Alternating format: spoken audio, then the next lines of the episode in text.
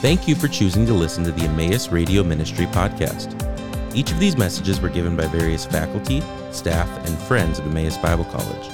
To view each series as a whole or for more information about similar Emmaus ministries, please visit concerninghim.com.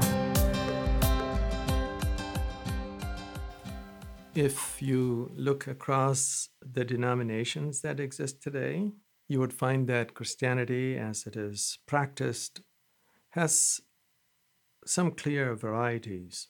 There are those who preach a gospel that is to be believed as an open invitation to all and as a necessary step in coming to faith for all, whether or not they were born to Christian parents or whatever their background.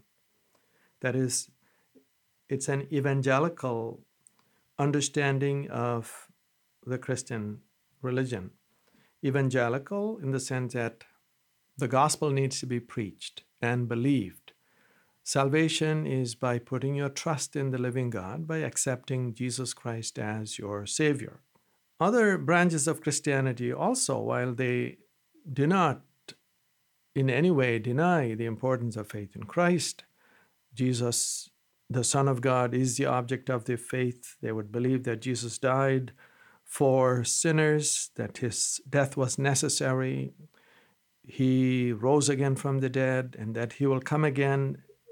While they hold to all of these essentials of the faith, as far as the relationship with God is concerned, the focus is really on the performance of religious duties, a sacramental form of religion. There are divine, divinely ordained rites, R I T E S, that gives one access and maintains one in the privilege of a proper relationship with God.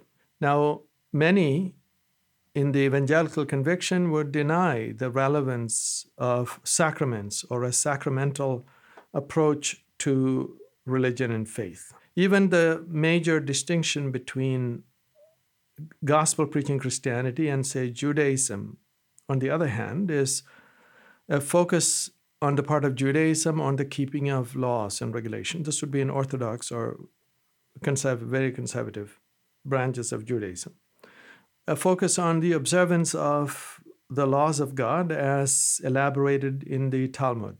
This would seem to be a later emphasis and development within Israelite religion. Pharisaism was a movement that arose in, toward the end of the era before the coming of Christ. And this is a branch of what was in Israel in the first century that eventually becomes Judaism. So, this emphasis on rule keeping and regulation is not even found in the prophets. Of course, what God gave to Israel as a covenant was something to be kept. And yet, from Moses on, we find an emphasis on a right heart toward God and conduct in terms of how one regards God and how one deals with fellow human beings as the hallmark of a right relationship. Now, when we study the book of Galatians, we find that this perspective of what is the true nature of religion is very much at the heart of what is going on as a controversy. There are those who are adding a requirement of keeping the, the obligations or regulations of the Mosaic law as a requirement upon Christians. And Paul, when we come to Galatians chapter 3, will argue that this is contrary to even the promise and the design of God in regard to his intent to bless humanity. God had a great plan, he which he launched in the calling of Abraham and worked out in the subsequent eras, and ultimately fulfilled through the coming of Christ for the blessing of all families of the earth, all the nations of the earth, for all diverse populations of the earth. This was launched with the calling of Abraham. God called Abraham from whatever his background was in Mesopotamia and called him with a promise that he would bless him, he would cause him to multiply, he would give him the land that he would show him, and added to that that in Abraham all the families of the earth would be blessed.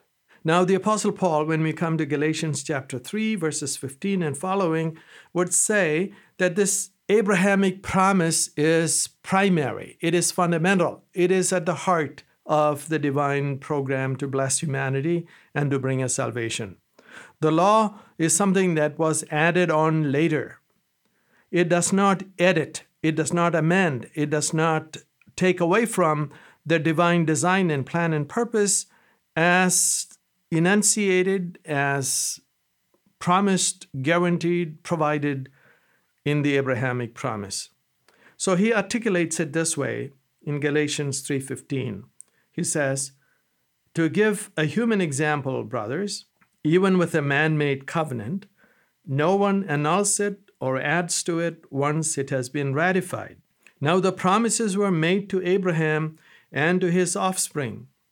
It does not say and to offsprings, referring to many, but referring to one and to your offspring, who is Christ. This is what I mean. The law, which came 430 years afterward, does not annul a covenant previously ratified by God, so as to make the promise void. For if the inheritance comes by the law, it no longer comes by promise. But God gave it to Abraham by a promise. What God did when He called Abraham was to make a promise and he promised that in him. And then he clarified that in the seed of Abraham, all the families of the earth would be blessed. Through Abraham, that is, through his ultimate offspring, who is the Messiah, the Christ, who was born and appeared on this world as Jesus of Nazareth, who was of the line of Abraham. Through him, God had purposed to save humanity. The blessing was to him, and whatever God promised to Abraham was promised to his offspring or descendant, this ultimate unique one who came through Abraham. Now, Abraham lived centuries before Moses. The law given to Israel at Mount Sinai is several hundred years after God's calling of Abraham and the promise given to him. And the promise given to him when we read the book of Genesis is very clear. He repeats it, he he adds to it. Not only is Abraham going to be blessed and be a source of Abraham, God is going to make him into, in the multitude of nations. Kings are going to come from him. He's going to give him the land. He's going to give the land to his seed. And then in Genesis 22, in the seed of Abraham, all the families, all the nations of the earth would be blessed. So this was given as a promise. God had a purpose to bless the world through Abraham. And he does not go back on this promise what the Apostle Paul is pointing out in Galatians is that once God made his promise and it was guaranteed and stated and given, God does not add or change the character of it by imposing another modus, another method by which he was going to save people. He saved Abraham through faith, a relationship with God, and righteousness as a right standing before God was obtained, given to Abraham through God's promise on condition of faith when Abraham believed. The law was added with a purpose by God, but that purpose was not that people would be saved through the keeping of the law. So, if God made a guarantee and a promise, one would expect that he would uphold his promise and guarantee. And that's what the Apostle Paul is telling us about the gospel.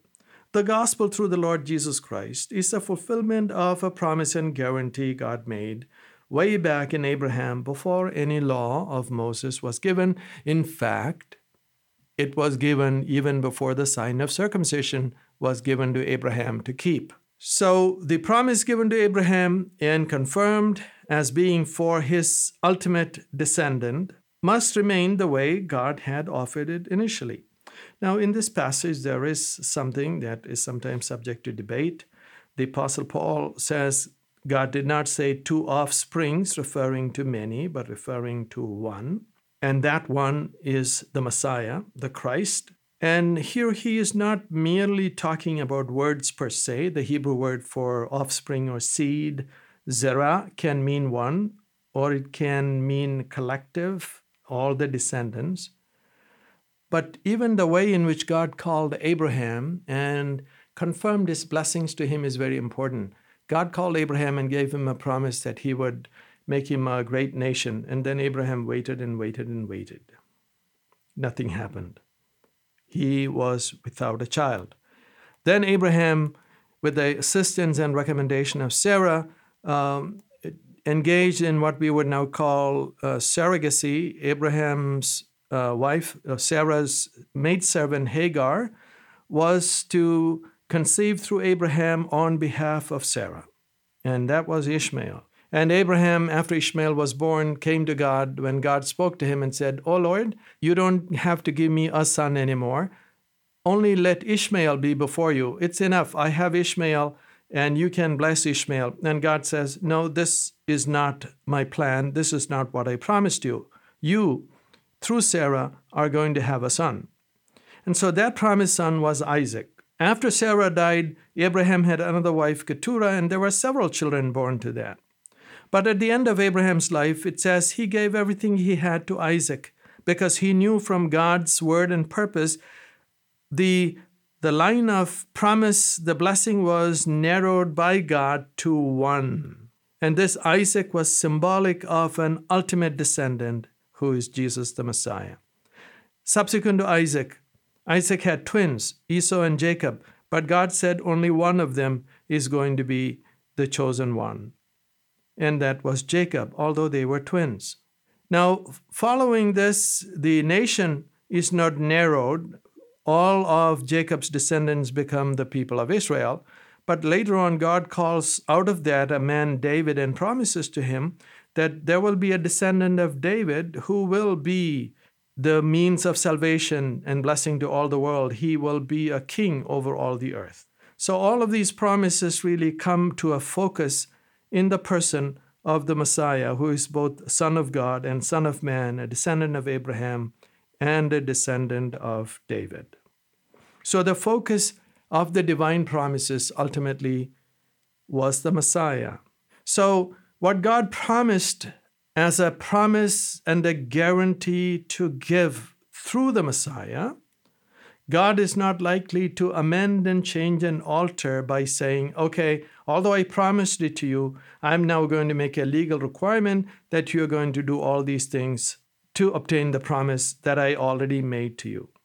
The Apostle Paul is saying, and the Spirit of God is telling us through him in this letter to the Galatians, that salvation, even today, is meant to be by the same pattern by which it was granted to Abraham.